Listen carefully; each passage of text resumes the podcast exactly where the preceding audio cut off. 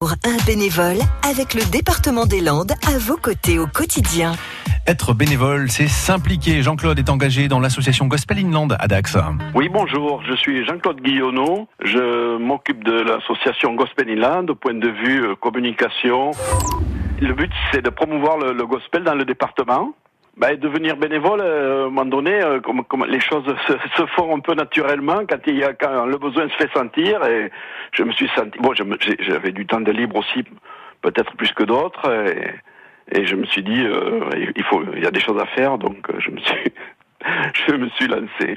Mais nous avons un bureau de, de, de, de, de cinq personnes, donc comme dans toute association, mais bien sûr des personnes qui s'occupent plutôt du côté euh, comptable, d'autres le secrétariat et, et d'autres qui s'occupent, un autre qui s'occupe aussi du site internet, puisque nous avons refait un site l'an dernier qui fonctionne, et donc aussi là il y a un peu de travail.